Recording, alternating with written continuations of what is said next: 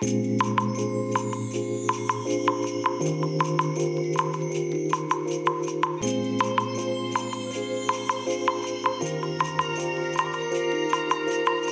いおはようございます。本日はですね1月15日日曜日でございます。車の中の気温は11.7度ですね。え天気は曇りでございます。いややっぱりねあの曇ってるとね朝はね暖かいですねねちょっと前まででしたら昨日一昨日まででしたらねあの10度を下回ってね、えー、ひどい人も 2. 何度とかねそんな低い、えー、気温の時もありましたけどもそれから比べればね本当は暖かいなっていうね、まあ、そんな天気でございます。えー、それでねまああの、ここ数日ね毎朝ね必ずね頭痛が頭痛がっていうね頭痛の話ばかりしていたかと思うんですけど今日はねおかげさまでね頭痛がないんですよ。えーとねまあこの頭痛がって言い始めてからですね毎晩ねまあ、あの、お風呂で、えー、湯船に浸かってね、体を温めてるというのがね、どうもこれがね、今更ながらの話なんですけども、極めてね、あの、体にいいということがね、えー、分かってきまして、そんなもん言われなくたって分かってるよって話かもしれないんですけどね。で、あの、まあ、私、私事っていうかもうね、この私のラジ、あの、ポッドキャストなんてね、私事しかお話ししてないですけども、えっ、ー、と、まあ、私はね、あの、今までね、お風呂の湯船に浸かるってことがね、め、めったになかったんですよ。えっ、ー、とね、まあ、夏場はね、あの、基本的にもう暑いから、そもそも風呂入らないっていう、もうシャワーだけっていうのはね、まあ皆さん同じかもしれないんですけども、もうね、あの、春でも秋でも冬でもね、あの、湯船にね、お湯を張ってね、えー、浸かるということはね、今までね、全然してきてこなかったんですね。で、それでね、なんとかなってこれちゃってたんですよ。でもやっぱりもう年なんでしょうね。やっぱりね、湯船に浸からないと疲れが取れないっていう、特にね、この肩こり、首こりとかね、その辺の疲れっていうのはね、湯船に浸かってやっと疲れが取れてるっていうね、えー、どうもそういう状況なんだっていうのをね、まあ、認識させられたという状態ですね。いやー、だからね、まあ今夜もね、帰宅したらね、また、ね、お湯張ってお風呂に入らなきゃいけないなって思ってるんですけども、あのー、昨日、一昨日かな、ツイッターでね、ツイートしたんですけど、昨日だったかな、ツイートしたんですけども、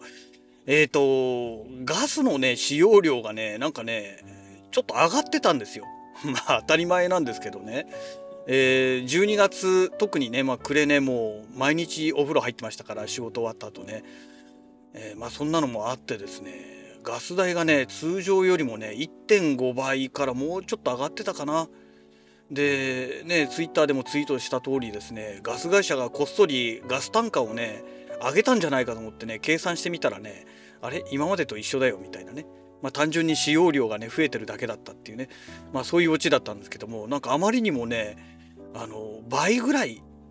ですね倍までいかないんですけど倍に近い金額になってましたのでえっ？てね、まあ、なってしまったわけですよ。で多分ね、えー、まあ次月まあ来月ですよね、えー、来月頭にまたその明細書が入ってくると思うんですけども、まあ結構なね金額になってると思うんですよ。下手するとね、え今回来た分よりも、えー、料金がね上がってる可能性がね極めて高くてですねえなんでかっていうと、お風呂にね、使っている時間が、まあ時間というか回数がね、え全然多いわけですよ、すでに。ねえいや、だから、まあガス代っていうのもね、考えなきゃいけないけど、でもね、もう体調悪いのはね、もっと最悪ですからね、もうお金で解決するしかないのかなっていうね、まあそんな状態でございますね。本当はね、あの、浴槽のお湯をもうちょっと減らせればいいんでしょうけどね、うん。ね。まあ、そればっかりはね、どうにもなんないですもんね。うん。もうちょっとね、浴槽がね、あの、広くなって浅くなってくれれば、あの、お湯をそんなに張らなくてもね、あの、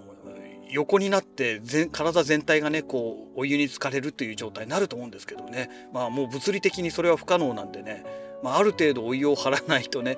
体全体浸かることができませんから、まあ、こればっかりはしょうがないなっていう、まあ、そんな状況でございます。はい。えそれからね、えっ、と、昨日の朝収録したラジログの中で、まあ、あの、イーロン・マスクがやってるね、えー、スペース X が展開してる、えー、スターリンクっていうね、えー、衛星通信のお話なんですけども、えっ、とまあ、ね、昨日の朝注文して、まあ、月曜日受付になって、まあ、火曜日出荷の水曜日あたりに納品するんじゃないかみたいなね、話をね、え前半の終わりぐらいにしていたかと思うんですけども、あの、どうもね、日本に支店があるわけでもなくてですね、アメリカからね、送られてくるみたいなんですよ。だからね、そんな早く来るはずがないっていうね。えー、で、しかもね、発送までがね、だいぶね、そんなすぐ来ないみたいでして、注文してからね、まあ、要は申し込みしてから発送するまでがやっぱりちょっとタイムラグがあって、えー、そこからアメリカから日本に来るので、どんなに早くても1週間。もうめちゃくちゃうまくスムーズにいってもね。で、まあ、2週間ぐらいを目安に、どうもね、考えないといけないということらしくてですね。うーん、月内中に間に合うかな、どうかなっていうね、なんか今ね、微妙なラインになってますね。うん。まあ、こればっかりはね、しょうがないですよね。よくよく考えたらそうですよね。まだね、立ち上がったばかりのサービスでね、日本にね、視点があるとはね、考えらんないし、ましてや日本にね、そんなに在庫がいっぱいあるともね、まあ普通に考えてありえないことですから、当然ね、本社のね、海外のその倉庫の方からね、発送されるでしょうからね。うんでしかも全世界で展開してますから、まあ、要はアップルで注文して納品するまで時間かかるみたいな、まあ、そういうノリだと思うんですよね。はい。えー、それからね、あと昨日の夜なんですけども、今契約しているインターネットサービスプロバイダーですね。えー、朝日ネットっていうところで私契約してるんですけども、えー、そこのね、解約手続きをね、完了させました。いやー、危なかったですよ。えっ、ー、と、今日がね、まあ15日ですよね。で、今日まで受け付けたものが今月末で解約ができるというね。で、明日以降の受付になると、もう最短で解約できるのが来月末になっちゃってたらしいんですよ。いや、昨日の夜気づいてね、手続きしといてよかったと思ってね。で一応もうこれでね、ADSL 回線の方は今月いっぱいでね、解約がもうできる状態でね、受付も全て完了したってことでメールも来ましたので、まあ、これでね、もう間違いないんですけども、いやー、よかったなと思ってですね。で、あとはね、次にやらなきゃいけないことといったら、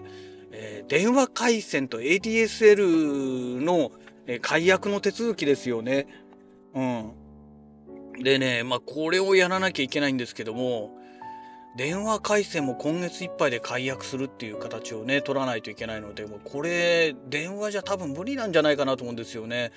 電話でできればいいんですけどね。だから NTT 東日本の窓口に行って多分手続きしなきゃいけないんじゃないかなと思うんですが、まあ一回電話してね、えー、どういう形でできるのかっていうのを確認しないといけないですけども、で、これでね、電話と ADSL 回線の解約手続きが済めば、とりあえず、まあ無駄なね、えー、必要のないものを全てカットできますので、えー、あとは、まあ、フレッツ、フレッツじゃないよ、えー、ドコモのホーム 5G ですね。えー、これをね、えー、まあ、どうするかということなんですけども、これはね、まずはね、スターリンクの方が、を設置して、で、使ってみて、その内容によってですよね。え、これがね、まあ、2週間もかからず、1週間もかからず、まあ、数日使えばね、まあ、ある程度ね、その勝手っていうのは分かるようになると思うんですよ。で、その勝手さえ分かれば、判断できるじゃないですか。ね。あの、いいのか悪いのか。で、悪いってなれば、当然速攻返品ですよ。ね。速攻返品する形になるんですけども、ね、あの、いいなってなれば、もう、ドコモのね、ホーム 5G ルーターはね、もう解約して、えー、そうすれば、えー、ね、まあ、2月いっぱい解約とかな、多分そんな感じになるんじゃないかと思うんですけどね、えー、無駄な経費がそこでまたさらにカットされますので、えー、まあ、スターリンクの方で6600円かかったとしてもね、うん、まあ、これでトントンぐらいになるんじゃないのかなと思うんですよね。はい。えー、そんなわけでね、えー、会社に到着いたしましたので、またね、えー、次回のラジログをお楽しみください。それではまた。